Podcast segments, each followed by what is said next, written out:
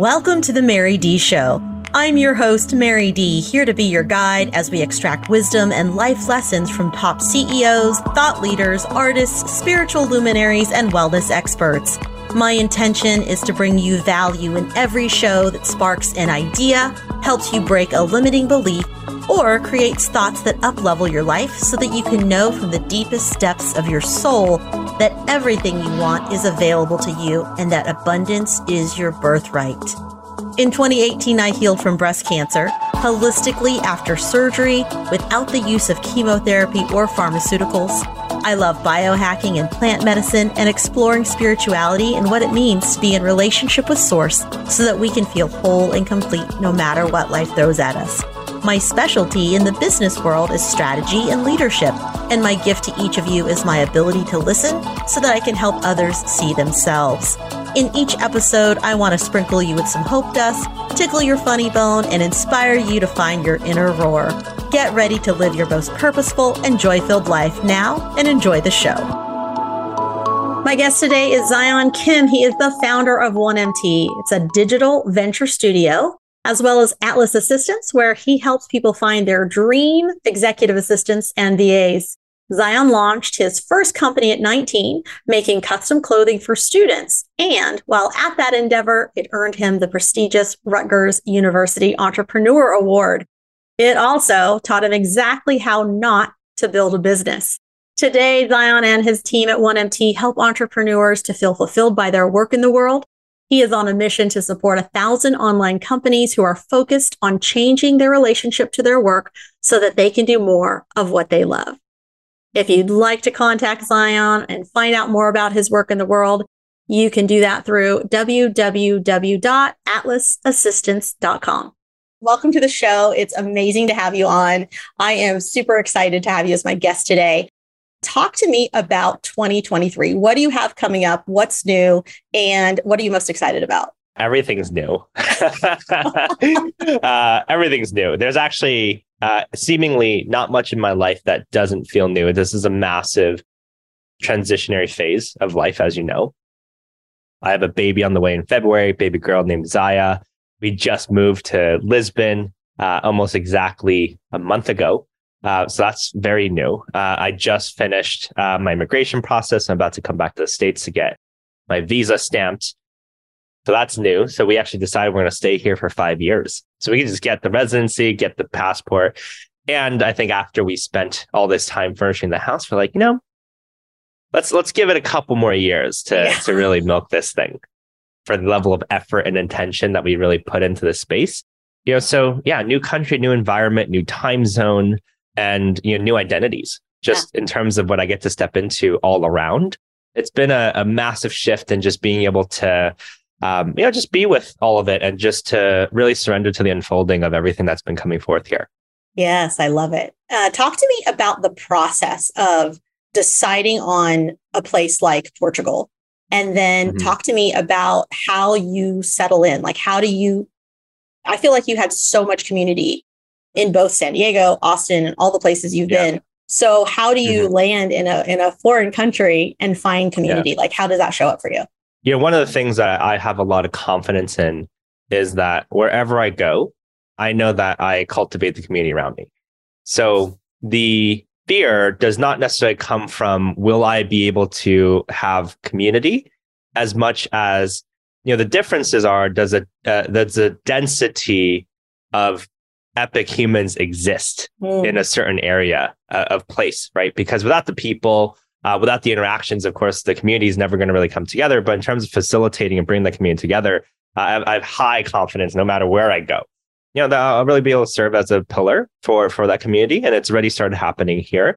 Yeah, and what's really beautiful is, you know, the day that we made the decision, which uh, a lot of it had to do with uh, immigration, uh, which catalyzed it at first because you know Renata, my partner, is a Brazilian Canadian citizen, and you know coming into the states, if she came in on a tourist visa, you know not to bore everyone with the details, but it counts as like dual intent. So basically, she couldn't work and had would have all mm. these travel restrictions and everything. So so we were just recommended by multiple lawyers say, hey, you know what, you should probably apply for this outside the states. So we were in Lisbon at the time, And, you know, I just looked at her and said, Hey, you know, what, what about Lisbon? Like, how does Lisbon feel for you? Right. Cause we did already know some people here. Lisbon's a new Austin. Uh, like Lisbon's Ooh. like the Austin of Europe, Ooh. right? Like there's so many people here, but the biggest difference uh, that I noticed is the global conversation, right? Like everyone in Austin when I lived there was from different parts of the US, right? Whereas everyone here in Lisbon is from everywhere else in the world, right? And that to me was very exciting because I actually desired a, a European chapter of my life because I was born in London, right? But I never actually lived here. I'd be speaking with people from Saudi Arabia and Hungary and Germany and you know different parts of South America and you know London. Uh, you know, so it's all this massive range of people. So I, I just thought, okay, well, what would life be like, right? To to be in this conversation where you know people are really talking about like, well, I travel from here to here to here, and they're talking about different countries, not different states. And you know, so from a cultural perspective, I feel like it really gave me a different uh, opportunity to really shape my lens. Yeah, I, I feel that I really got to really experience America, right? Like I, I got to really see different places and lived in a couple different places, and I really enjoyed it. Yeah, so there's a new chapter, right? So I was, I was really pumped for it.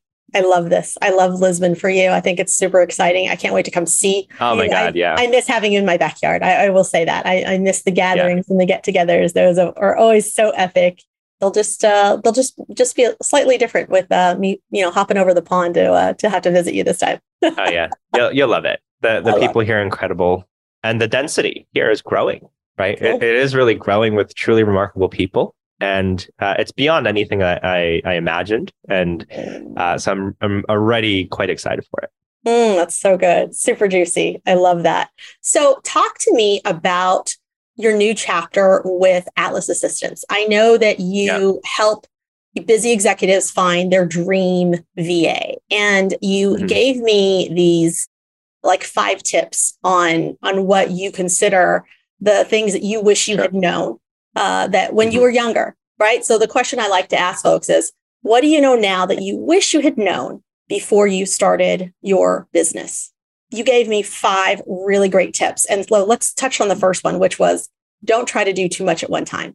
So that seems oh, super oh, yeah. obvious, but like, like break mm-hmm. that down for me. How do you notice people trying to do too much at one time? Like, what are some examples of that? Mm-hmm. Well, it's the paradox of growth. A lot of people believe that in order to grow, you need more, uh, which logically makes sense. Right. And it's actually quite counterintuitive and very paradoxical to realize that um, multiplication and amplification actually happens through simplification and through actually doing less.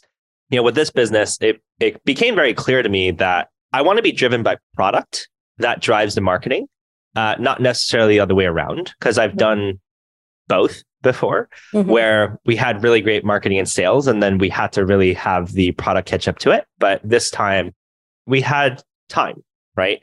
And it's funny because we have the time, but the only timeline that I'm uh, fighting against is the one of my daughter's arrival. But outside of that, I felt that my my urgency was was quite low for it, right? You know, so I think that's the very first thing is really simplify uh, what we're doing and just make sure that we get something that we're doing right and do it really, really well. Because what a lot of people also don't understand is that if you're not doing one thing incredibly well and you start multiple products and you're doing all them poorly, well, especially for a service based company, mm-hmm. you want to think about, and even for a products based company or whatever it is, you want to think about the experience, right? And cultivating the different units of experience all throughout. That's everything from um, all the touch points, right? So it's onboarding, the service delivery, all the multiple milestones and touch points of service delivery, and how you're really bringing that all together. And then you have how you're going to sell that product, how you're going to market that product, and all the different funnels for marketing that product. And you have all the operations for that product. So when you then think about the nuance and the subtlety across all those different pillars of business and you multiply that by the amount of products that you have, your problems start to become quite heavy. Right. And I don't think a lot of people truly appreciate how much it takes to do one thing really extraordinarily well. And for me, the fun in business was doing new things. Mm, where right. the biggest contrast I had to learn is can I build this to the point where I am so freaking bored of looking at the same thing over and over again? Because at that point, I know that I've actually invested the right time and space. Mm, yeah, I was with an entrepreneur this weekend and he was telling me how he's started 80 different projects, specifically in the music world, but he's not been able to take any of them over the finish line. And in my mind, I was I thinking, why. wow, 80 projects. Like, what if you just sat with one of them and just actually took it over the finish line? Then you could be like, one out of 80, knocked it out. Mm-hmm. Uh, but what is that, mm-hmm. Zion? Like, is it like a shiny ball syndrome?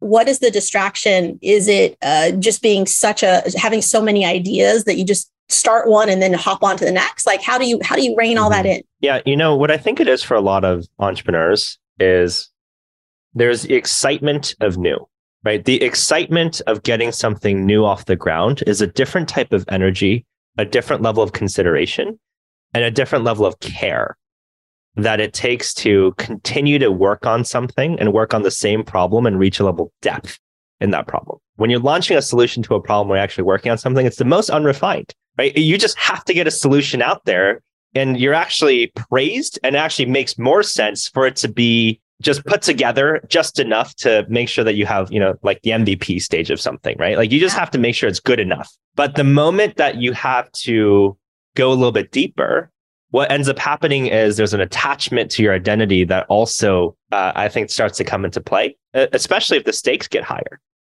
Mm-hmm. Right. So mm-hmm. if you're actually doing something for a lot longer, uh, the stakes actually get a lot higher. And this actually starts to become a true reflection of you and if, mm. especially if your identity is reflected as, hey, I'm successful based on if this thing is successful. And I think that's also really scary for some people. Totally. Yeah. You know, and I think the other side of it is like, do you actually want it enough? It's like, do you actually care enough? Do you actually want it enough for this thing to, to exist in the world? And I think for a lot of people, that answer is also no. Yeah. One of the things that I see in a lot of organizations is I see a visionary who does have all of these ideas and they they they have a lot of great ideas. They also have a few wonky yeah. ideas. Uh, yeah. And then they're, you know, they have the, the, the team that's behind them that actually is typically implementing the actual work. And so oftentimes I see the disconnect between the visionary who's got all these ideas and they're throwing them at the team. And they also don't always have a realistic timeline mm-hmm. around how long these things actually will take and so that oh and the God. team bears the weight yeah. of, wow, we have to start this project. Uh, we uh, uh, we could be in a cycle where we're not even sure if it's going to get yep. finished before he changes his he or she changes their minds. And then yep. now we're stuck in this cycle. So, what suggestion do you have for CEOs that are these visionaries we're talking about? They have lots of ideas. Yep. They love to start them. Mm-hmm. They like recreating something new. They get bored quickly like how do they actually show up for their team so that the team is not in shell shock and repeating this mm-hmm. cycle mm-hmm. of PTSD because they keep getting a project that just gets pulled away and now they have yeah. to start a new project. Like what do, what do we talk what do we say to those folks? Yeah, you know, one of the biggest lessons I learned back in my first days as as a CEO was Zion when you say something, the entire organization pauses and listens because they're not sure if they want to go the way that you're talking about. Mm. And I think for a lot of visionaries and a lot of CEOs who are new to the game, and even people who are quite experienced that just are completely unconscious to this, they don't realize the impact of their words mm. uh, on their team, right? Because their team just wants to do a good job, and a lot of this has to do with planning, right? It's it's just improper planning in terms of how they're planning their annual plans or quarterlies and so on. But even if you're a startup, it's not understanding the resources, but it's also not understanding the consequences. Mm-hmm. And it's not mm-hmm. understanding the impact, right? Good or bad of the project that you want to work on, right? So, you know, one of the things that uh, I look at, you know, is a strategic coach resource called Impact Filter, where it's like, well, what's the best result that you can have if this thing's done? And what's the worst thing that can happen if this isn't done? Mm-hmm. And I think if you just ask those two simple questions, you realize that most of the things aren't even worth going into. But I think the other side of it is like, what do you lose out on if this does not happen? I think it's like even more important, right? And I think this is a way that teams can manage their CEOs and just say, okay, well, we can work on this, but that means we can't work on that, right? And I think that frame always is true. If, hey, by the way, if you're saying that you want to, there's no addition here, right? Like there's no reality that exists for addition but i think you also have to take a step back and realize like why does this problem happen in the first place and it's because visionary entrepreneurs like they live in the future right that's your job right your job is to literally see the future come back to the present moment and demand that it, gets created in this time and space. Mm-hmm. And when something feels so real for you, the separation from that future to this present moment, that gap is literally the definition of suffering. You know, and, and of course, I'm not saying this on an existential level here, but this is more on the visionary entrepreneur. It's like, well, can they live if if this doesn't happen? I see. I, have been seeing this a lot with uh, some entrepreneurs where they're like, like, oh, but you know, if we do this, then this is going to happen, then this is going to happen, and we're going to build this ecosystem, and we're going to have all these things, and you know, I'm like, right, but you don't have one, one thing yet. That's right. So it's nice to think about all those things, but I promise you, the moment you go down that rabbit hole, and the mm-hmm. moment the visionary thought process turns on, like those things will always be there. But you know, it's it's having a, a healthy relationship of knowing, of like that fear of loss right? Because I think that's also at play as well. Yeah. So I think for a lot of CEOs, um, the most important thing is just remembering, right? It's good to have ideas, just don't share them with your team. yeah. Right? Yeah. Because you're right. Um, the team takes it as gospel and they're like, oh my gosh, is this a project? Are we starting this now? Are we going? Yeah. Yeah. And I know yeah. one of the things I've noticed is also the when the team can also, like you said, push back, right? And I like mm-hmm. to call it managing up. It's like being able yeah, to, exactly. to, to take those ideas and go, hey, I'm so glad you shared all of those amazing ideas with us today. Let's go back to what, mm-hmm. you know, maybe quarterly planning and the goals that we set. And does this fall into alignment with with where we already said we were heading? Do they actually yeah. buy into the future we've already said we're creating? Or is this a CEO who is just really unclear on their future? Because I also think that that's yep. part of it in huge part this, of it. We're totally, we're in this beautiful world of so much opportunity.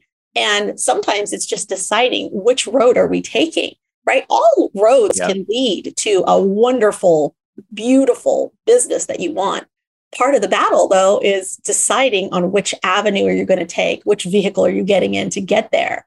And so that at the mm-hmm. end of it, you're not like, oh, I should have taken the train because the bus was not the way, you know? But are yeah. you still getting to where you're trying to go? And, and I think that's a big part of it. And, and knowing teams that are timid or mm-hmm. in some fear around even being able to raise their hand and say, hey, this actually isn't aligned with where you already said we were going. So can we talk about that? Because it creates accountability also. And I think that that's that mm-hmm. creates a, a much healthier relationship because you you get some checks and balances in your business. So ideally, yeah. CEOs, we want you to get clear on your vision so that when you share it with your team, they can also feel really good about where you're headed and where you're going without you throwing mm-hmm. too many monkey wrenches in there. Um, but at the same time, being able to yeah. have your ideas. Yeah, but while you're talking, I think the other thing that comes up that really scares people and why this behavior exists is this belief that things have to happen faster. Mm-hmm.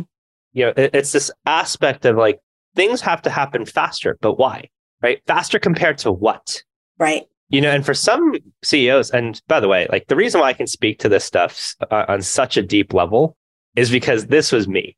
Right? Like, I got it. This this was me. You know, one one of the questions that you had to ask before the podcast was, you know, things I wish I knew right? And one of the things is like you're just not in a hurry. Like things don't actually have to happen that fast. Right. And when you start to allow things to take the amount of space and time that they're supposed to rather than what you th- what you want them to be because then mm-hmm. what ends up happening is you're actually creating for the sake of your ego not for uh, creating mm-hmm. value in the marketplace right? And and that's the fastest way to kill a company, right? That has a lot of potential. Mm, that's so good. That's so good. Yeah, I feel like that's definitely like the number two large infraction from CEOs sometimes, which is just that. It's hey, can you get it done faster? I was just speaking yeah. to some folks that run traffic for an agency and like half the team is looking to leave and i was like oh this is painful to watch these guys who are, I mean, good for me because I can move them over to other agencies that are looking for buyers. But for right. them, I'm just thinking, man, I don't work with their their CEO. So I was like, oh, yikes. Like this guy has no idea what's coming, but I can see all the classic things that are going on for his business. He's he's out there selling away and he's promising mm-hmm. that it's going to be done in a week and he's bringing it back to the team and they're like, "Whoa. Like can we spit this out in a week? We can, but it's going to be like like the tires aren't going to be full and sure. the, you know, the, there's no gas in the tank. So yes, they could bring this offer to life, but it's not going to be a great offer. And the team right. is crying out saying, We're creative. We're amazing at the work we do. We want to do amazing work in the world. Give us some yeah. space and some room to do that. Mm-hmm. But the CEO is in his element, right? He's out there selling, selling and, mm-hmm. you know, kissing babies and shaking hands. Right. And and I think getting caught up in that world of, oh, my team can do it faster. And then right. he comes back without consulting the team. And the team is like, we can do it faster, but this isn't going to be fun for us anymore we don't actually right. get to do what we're great at, right? We'd rather yeah. do quality work than just this output of mm-hmm. mediocre work. And like I felt that. I yeah. felt that for them. And I thought they mm. they love the work they're doing. They're just in a space where they don't get the time and energy to, mm-hmm. to put the love in the, the skill set that they have into doing it. And that is that's taking mm-hmm. the love out of that business for them to where they're ready to move mm-hmm. on to a place that, where they can be really appreciated mm-hmm. for those talents and i think that's a yeah. that's a sad reality that you can look around and, and see at a lot of companies so how do we help ceos avoid that zion like how can they show up for their teams and get a pulse on what's going on well i think it's having a conversation with them and just understanding their reality and their world and and what happens right i think a lot of new leaders you know they believe that they're the ones that have to set the pace. And to a certain extent, you do. You do. Right? To a certain extent, right. you do, because there's times where I know things can happen faster without sacrificing quality. And it's up to you as a visionary to find that balance between how do we make sure that we can do this faster while also not playing into Parkinson's law, right? Which is, you know, things will take up the amount of space that you allocate to it, right? Work will take up the amount of space that you allocate to it you know, so it's this fine dance for for a lot of folks, but there's there's a couple checks that I think you have to do as CEO. The first check is do you have experienced and good people on the team? And if the answer is yes, and they are really, really solid, right? Because people who are beginners and amateurs, they'll tell you they can do it fast and of quality. But if you're if you have a team that's really, really solid, then you know you should really ask them, okay, you know, how long is this going to actually take to deliver on? And what are some of the expectations that we can set for guardrails? And I've worked with, now that I think about it, it's like I've worked with people who, oh my God, that scenario was my night and day that I was living. You know, I think a lot of leaders, the first thing you have to remember is I think that one of the worst things that you can do is take a team that is begging you to remain in integrity and lead them out of it. Because mm. that's effectively what you're doing. Right. right. You're you're asking a group of people, your team, to make commitments that they simply cannot keep. Mm-hmm. So you're asking them to be out of integrity on your behalf and to actually align with your own integrity breaches. Right. If you're listening to this, right, that, that first awareness should be so jarring for you. And if it's not, then that's probably something to take a look at of what's more important to you, right? Because in that moment, then your ego is worth more than your integrity. And you're saying that your ego and feeding your ego is worth more than your character, is worth more than your reputation. It's worth the risk of impacting the reputation of the members of your team, right? And if you have a team of A players, the idea is that they had great reputations before they got to you, before they joined your team. Right. So if that's the case, and you know that and like and you know that you built a really great team when every single person on the team could be anywhere they have multiple options and if all these things are true then i think that's where you have to take a hard look and ask yourself well is it worth it right right it's so challenging and i've done this right i've mm-hmm. done this so i it's so painful to go back and think about it and to look at it but um, and i see people continue to do it you know because i think in your mind uh, a lot of ceos don't think about second order consequences right. or or third order consequences. Right. Right. And like you just have to think about whatever decision you're going to make, multiply that by a thousand. Like let's take this to the extreme. Like what happens? What breaks? Right? Like I know a company that scaled to $50 million on the promise that if they started this career path, like their whole marketing message was, oh, you're going to make more money if you go down this career path. Right. I'm not going to mention anything outside of that. Otherwise, people know who I'm referring to because it's a big, you know, because they're the market, they were the market leader. But again, multiply by a thousand and they really expanded that message to the extreme. And they have people coming back now saying, oh, you know what? Short term, they had massive growth, right? I think they went from like 10 to 15 to 50 million inside of a three year span and then back the other way. But why? Right? Mm. Because the short term pleasure was not worth thinking through the long term consequence. Right. And now the long term consequence has positioned them in the market where shifting that perception is now it's not impossible, but it's it's that much more challenging. Totally. Yeah. Yeah. Such a huge mistake that that's made in the marketplace. One of the other tips that you wrote down was, and it's one that I want to dive into because I also think that this just leads right into everything we've talked about. And it was, you do not find purpose, it finds you by committing to the process. Mm-hmm. So when, when you say that, I think so often people will wake up and go, Oh, what's my purpose in life? What's my yeah. purpose for the day? What's you know, am I Moses? Am I supposed to go up to the, the mountain and come back with like the words? You know, am I supposed to part the sea?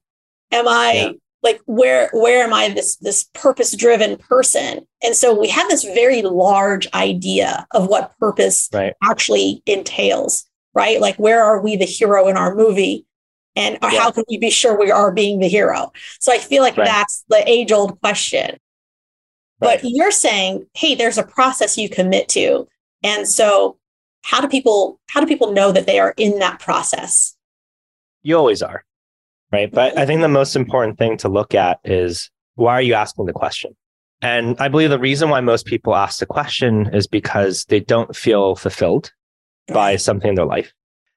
But the only thing that question is perpetuating is a level of separation between you and yourself. Mm-hmm. And it's saying that something does not exist. So you're actually manifesting and actualizing a reality where, yeah, you don't know what it is, therefore it does not exist. And, you know, the other part to it is, you know, what, what I love reminding people is what if you're already living on purpose because it's pulling you towards a certain direction, yet you're just not, you just don't have the capacity yet to make a, to have conscious articulation of what it is. Mm, so good. Yes. Like, is that okay? Right? Like, do you trust that you're on the right path? Because what if you can only see two to three steps ahead of you? Right. Like, is that okay? Right? Because you'll actually spend more time having the conversation around again it's another ego conversation right? Mm-hmm. it's all about you and what you're supposed to do and how you're supposed to show up and all these things. And right. what ends up happening is that's a conversation of the head right? It's a conversation of the ego. It's a conversation where you go internally. And what ends up happening is you actually block out your capacity to listen from the external signals of what the universe is, is trying to tell you right Mm-hmm. And you know, I'm sure people have heard this before, the saying of, you know, it's first it starts with a whisper, you know, then it starts with a knock until it's just like a slap upside your head. Right. And you know, my life, I'm notorious for this, where I can't listen to the whisper or, you know, let alone the knock. And most of the time that I've learned my lessons has been the just like the slap upside my head. Mm. So, you know, so I think for you know, for those that are are really looking for this, just realize that it will come. Like it will, right? Because it's the moments of really building the skill set. And I remember the first time I ever had this conversation was 12 years ago with myself, right? Where um, I was 20, yeah, 12 years ago. So I was like 21 ish or, or so, right? So I was like, you know what? I don't know what I want to do. But the only thing that I can do right now is build up my skills so that one day when the right opportunity or the most aligned opportunity, whatever comes, then you know what? I'm going to take it all the way. So for now, at least I'll just do the best I can. Right. So there's a level of trust that's required to really walk down this path. right? And to really let go of yeah this question altogether. And I remember the way, you know, like I remember like I was so in this question that I went to church. And, you know, I grew up in a, you know, uh, my, my father's a pastor. I grew up in the church and I hadn't been for for a little bit, but I was so feeling so lost. Like, you know what? I'm going to go to church and, you know, start to maybe I can find this answer. And I was running late and, you know, I was running late and I walk in and the pastor is giving the sermon. And the first things that come out of his mouth is, you know, there's a lot of people recently that have been asking me, like, how I find my purpose in life. And in the back of my mind, I'm like, this is insane. Like, this is like, this is what I came here for. And the exactly, I was like, and you know, I'm at the edge of my seat. It's like, okay, like I'm finally gonna get the answer, right? I'm finally get the, answer. And then he says, well, that's simple you do the work, right? You do the work, just do the work, right? Do the work and do the process. And then afterwards, like, well, what work is, what work am I supposed to do? Right. And that's the time when I was like, oh, you know, what is going to be? And then it's like, oh, just do what you know. And I started crying.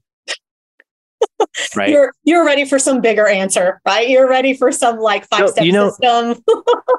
no, you know, no, because it was, it hit me so profoundly. Mm. Right. Because I felt like I had all that that I had the answer of like do the work, do the work, do the work, yeah. and just you know love the process, do that. So I was like, yeah, I have that. But I was like, but what? But what am I supposed to do? Right. So it just it just creates this cascading okay. mental masturbation loop, right? Um, that people fall into, and you know, and that's where it, it was so profound because like, oh, yeah, I guess the only thing I can do is like what I know how to do, mm. right?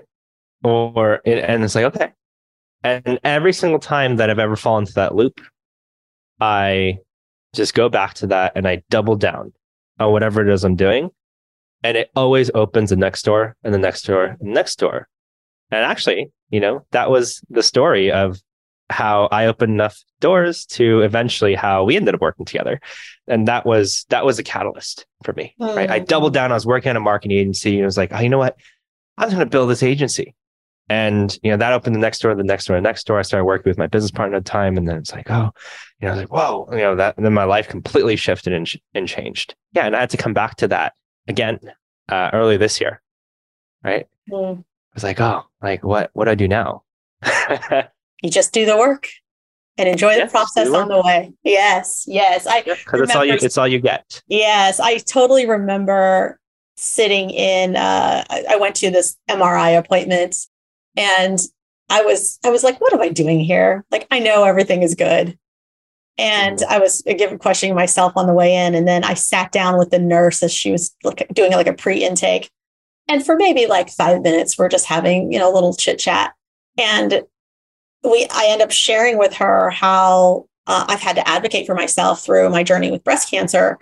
Mm-hmm. And she just looked at me and she was like, you know, I've been asking my doctor, she says, to, to get checked she's like, I just feel like something, you know, is off. I don't know if there's something going on in my family. And they're just, they're telling me I'm too young, you know, don't worry about it. Come back later. She's like, but our family has some history. And I said, Hey, yeah, like this is your opportunity to advocate for yourself. This is where you get to have some say in how you also show up, you know, and she, and she's a nurse. And yeah. it's, and it's shocking wow. to me because I'm like, this is a nurse who is talking about having trouble advocating for herself and so I'm giving her some tips and some tools and just sharing with her. And she said to me, she goes, you know what? She goes, you've inspired me today. She goes, I'm going to call them. She goes, I'm going to call them as soon as, as we're done here. She's like, I'm, I'm going to, I'm going to do it. I'm going to go get my gene yeah. testing. I'm going to get my blah, blah, blah. And I was like, yeah. this is why I'm here today. That it mm. hit me. I could just, it was like a chill in my body. And I was like, I'm mm. not here for me today.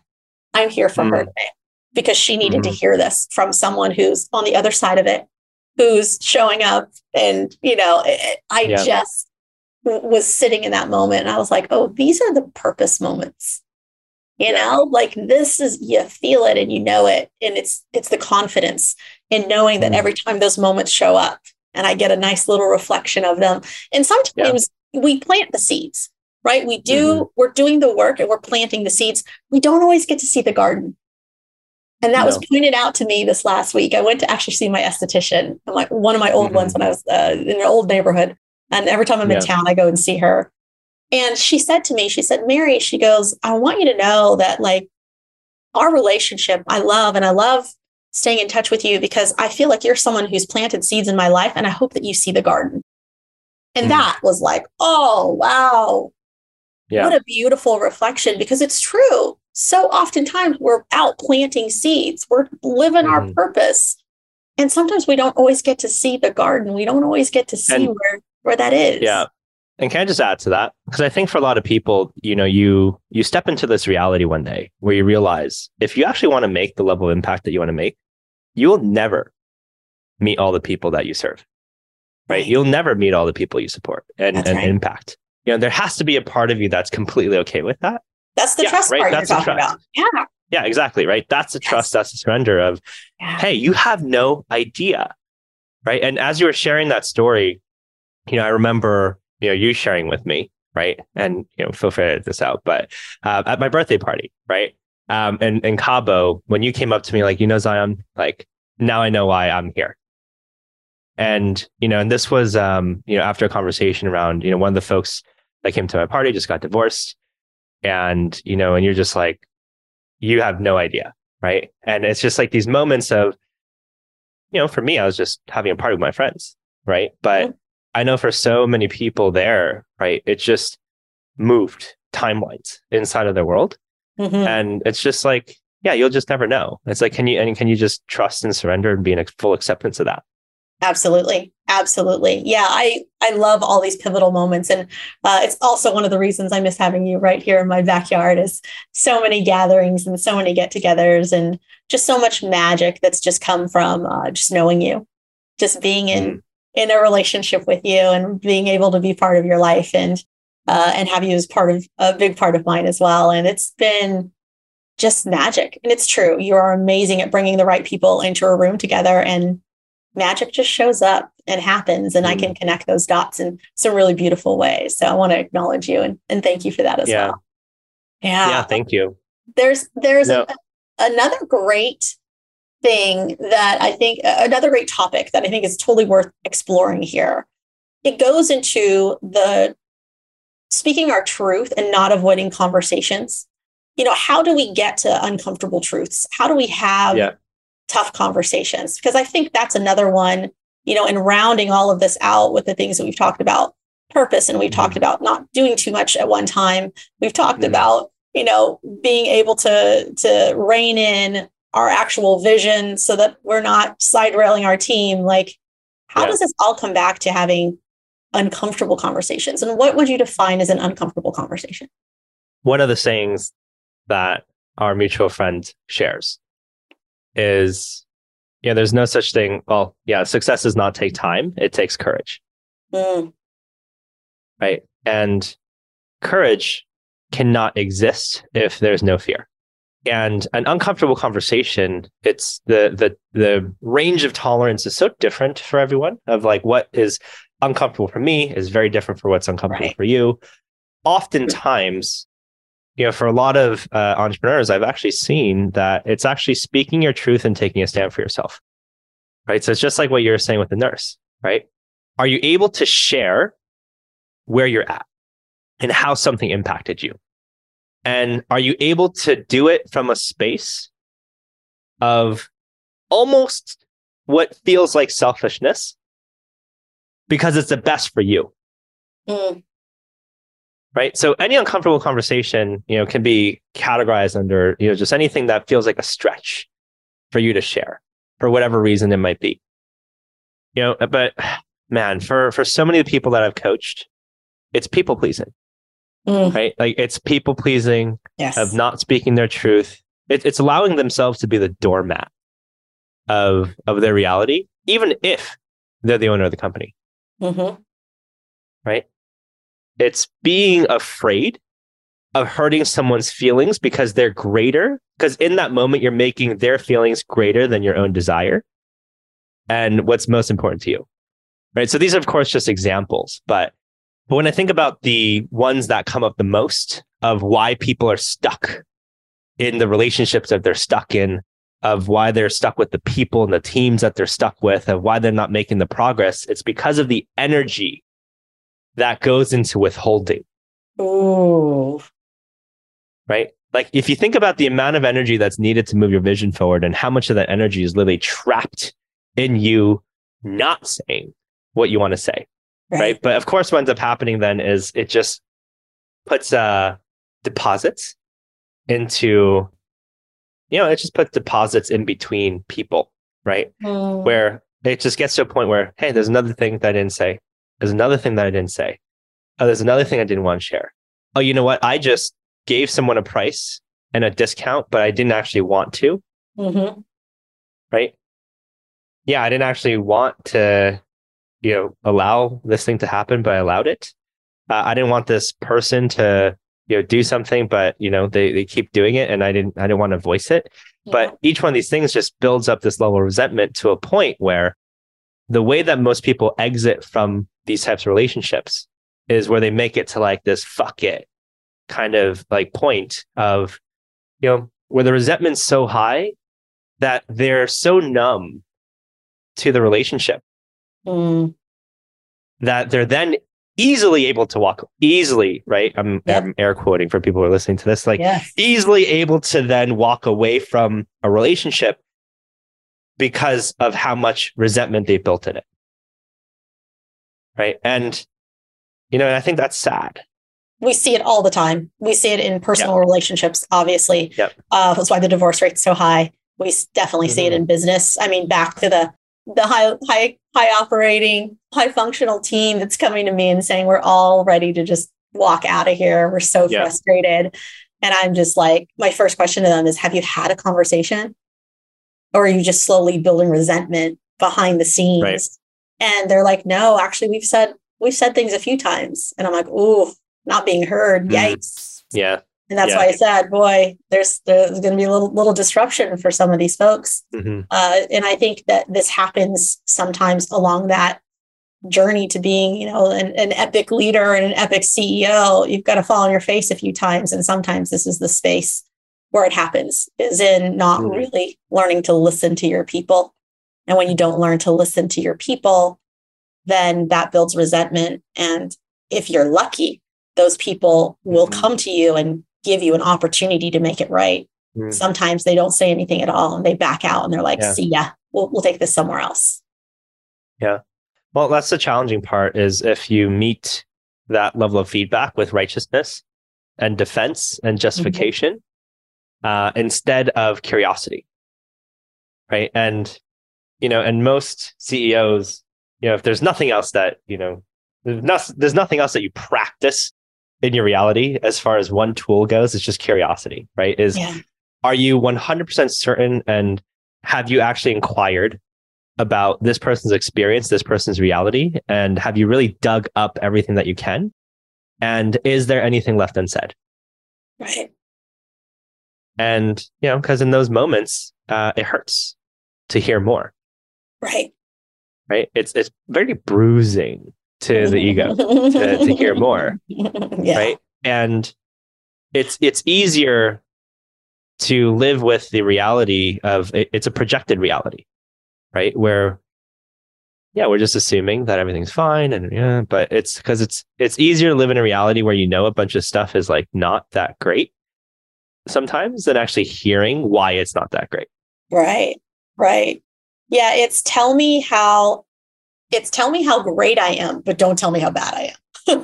oh yeah. Yeah, seriously. Oh, I want feedback, but just not that way. That's right. Uh, just the good stuff, please. Yeah. Uh, yeah. Any complaints? Those can be uh, they're over there. They written on a piece of paper and thrown into the fire. Thank you very much. oh, oh, man! I, I think that's yeah. one of the reasons why also uh, in in the CEO seat, in the leadership seat, it's super important mm-hmm. to also go back to your team often, right? And have it create a space where there's room for those conversations and room for feedback.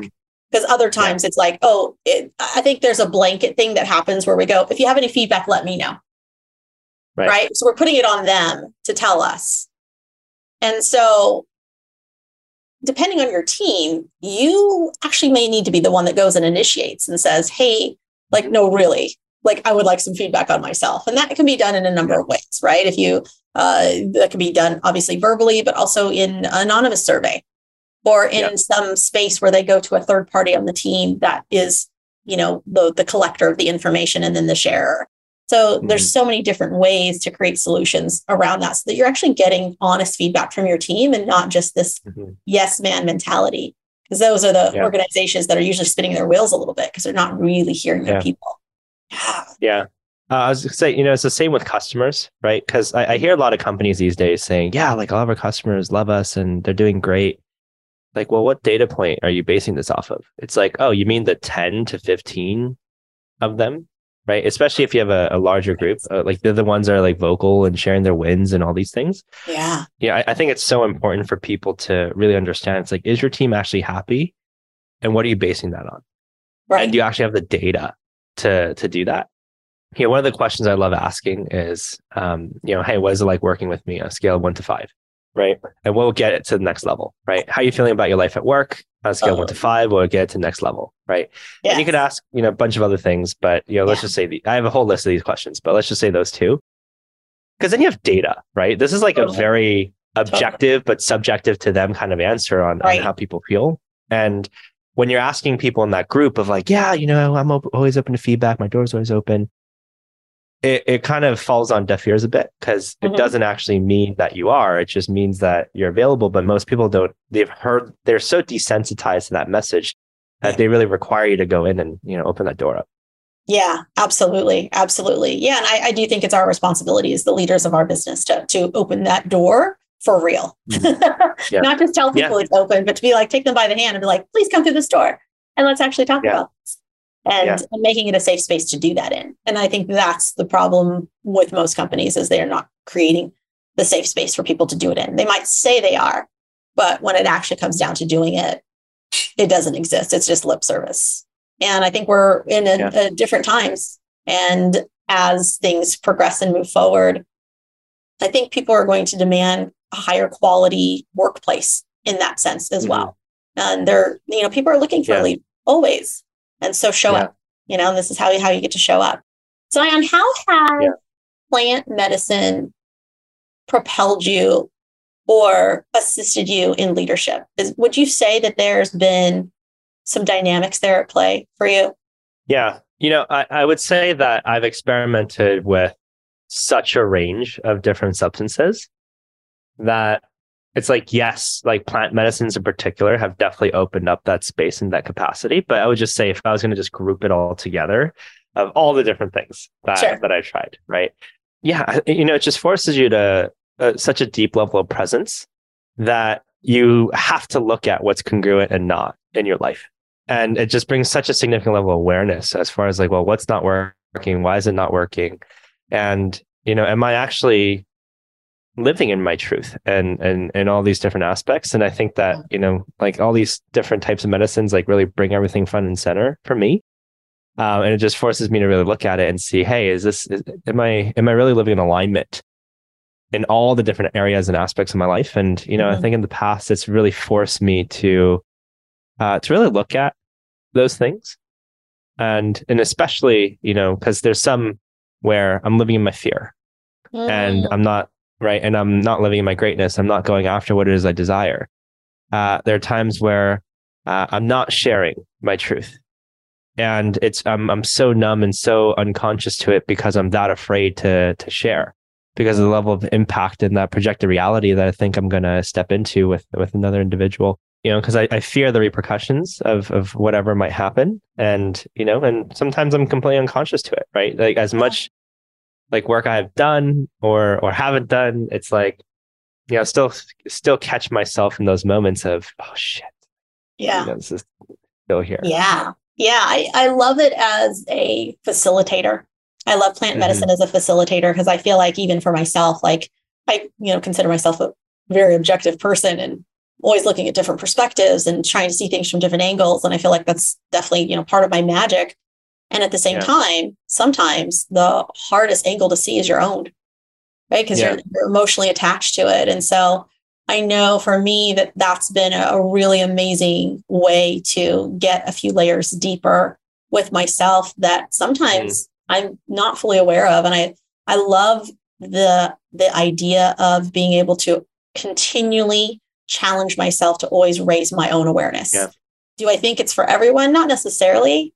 Uh, I do think that if you are a leader who is really striving to be your best, to show up optimally for your team, for your life, for yourself, mm-hmm. that it's such a beautiful way to open your mm-hmm. eyes to some things that you might have some blinders on to or some mm-hmm. lies you might be telling yourself, right? Because we all yeah. have our own stories that are showing up on our head. And it's like, wow, if we, what if, what if some characters in this story shift a little bit?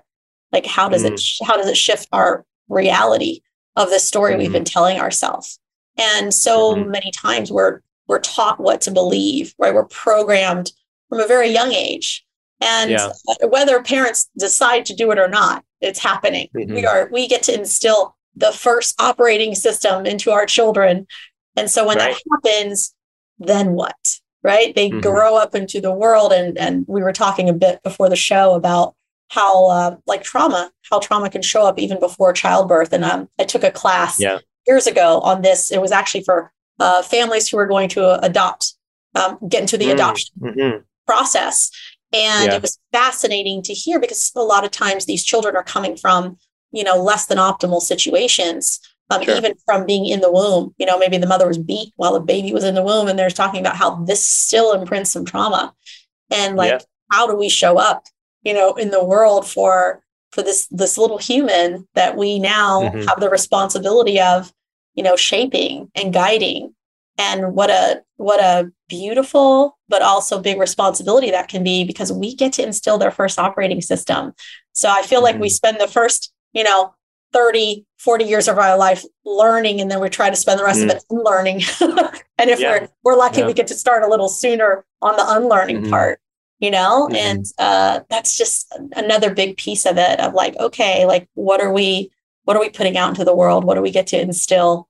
Mm. you know in, in next generations and i think it's even true in business like how how do we mm-hmm. how can we change how do we start to make the shifts um, even from a very energetic place so that workplaces can feel better so that people actually mm-hmm. enjoy what they're showing up to do or enjoy, at least mm-hmm. enjoying their life and knowing that their work is not everything it's a piece right. that, that, that's a part of the bigger puzzle um, that mm-hmm. impacts the the joy that they get to do you know maybe they love singing but mm-hmm. it's not their vocation and that's okay right.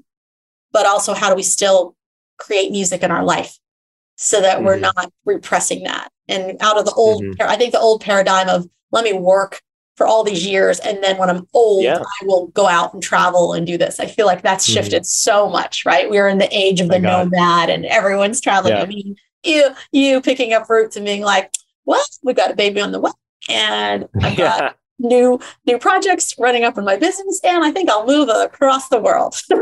yeah. Yeah. Yeah. It was funny because when I was younger, I, I always tell myself, uh, this is actually when I was uh, 19, 20, 21 timeframe where I tell myself, you know, I want to work my face off while I'm young so that I have money when I'm younger because I don't want to be old and then try to do the things because I won't have the energy and it just won't be as fun. Right. Yeah. So my 20s were just like me eating it. Right. And, and just like trying to like figure out how to do whatever just so I can, you know, so I gotta have, have a little bit of fun. Um, but you said something a little bit earlier on the the plant medicine side of things. Yeah. And you know, one of the biggest lessons that plant medicine always teaches me is surrender. Mm-hmm. And and truly, truly reminding me to be able to let go, right? And realize like I don't actually have control over a lot of things in my life. Mm-hmm. It's just the illusion that I do. Yes. Right. But on the flip side, right, while you're talking, the other thing that I thought of is, you know, like I love how many people are um, starting to come to the different medicines of their life. But what I often see is that the only time that people are also spending in reflection is under uh, altered states of consciousness. Mm.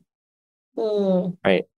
Because um, this is true for me as well, where it's like, you know, I couldn't just lay down and close my eyes and listen to music for longer than ever. Like, I don't know, I, I never did it right? So, um, you know, unless I like smoke a little weed or you know, just like you know, do you know do whatever, like it's like until that happens, even the idea or the thought of me just closing my eyes, listening to some music, chilling, doing nothing, doing nothing, right? Suppose and but it's so easy with with substances. Mm. And I think that, you know, for a lot of people, there's so much that can come through and just creating space in general. Yeah. And you know, I think that's also really important. Um, you know, I think it's really important for CEOs, right? Just to make sure, you know, because the the rate of growth has again nothing to do with time, but it has everything to do with the amount of times that you're willing to spend in reflection on how you are currently taking action and moving about your day.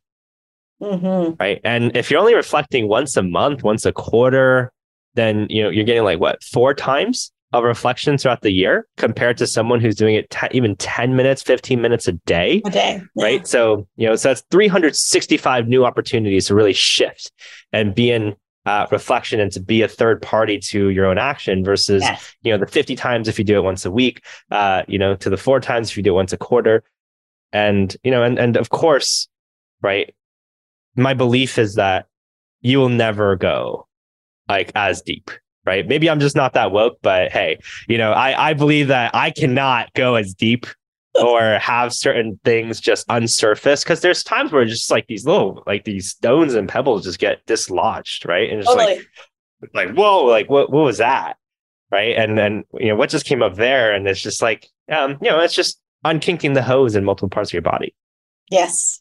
Yes. I'm a I'm a fan of unkinking the hose. I think you, yeah. you- that that that's a that's a good visual visual for someone's mind to grasp what that is. And yeah i have to agree with you. I think that there's uh, there's beauty in being able to quiet your mind. But if you Mhm. can't even get to the point where you can quiet your mind for 10 minutes then you might need some might need some assistance with that. And there's Mhm. some beautiful beautiful tools in the world uh, that exist for that. And uh, Yeah. i'm so grateful for it and uh, I'm grateful for you, Zion. Thank you for showing up today and sharing your wisdom. Uh, I look forward to uh, to more of this. Yeah. Well, thank you so much. And uh, I'm glad that we finally got one of our conversations recorded uh, over over the many many years that we've been having them. So we would have, have have had someone been recording all of our conversations. I feel like it would be the most epic uh, oh my Like- god, library of content. yeah. It, it it would start with most of the a lot of these lessons being imparted to me somewhere in the beginning of my my earlier years, like not not even aware of like how much uh, I was doing a lot of these things. Right, and- Oh. Um, yeah, so it's uh, it would have been fun times to see the journey for sure. well, cheers to not being a CEO, uh, an asshole CEO. Cheers to not being an asshole CEO. Well, thank you. You graduated. Congratulations. thank you, thank you. I love it. Well, give Renata my best. I love you, Zion. Yeah, we'll do. Love you All too. Thank you for joining us on today's show. I hope that today's session inspires you to live an aligned life where you get to take complete ownership of your feelings and decisions to live in your truth.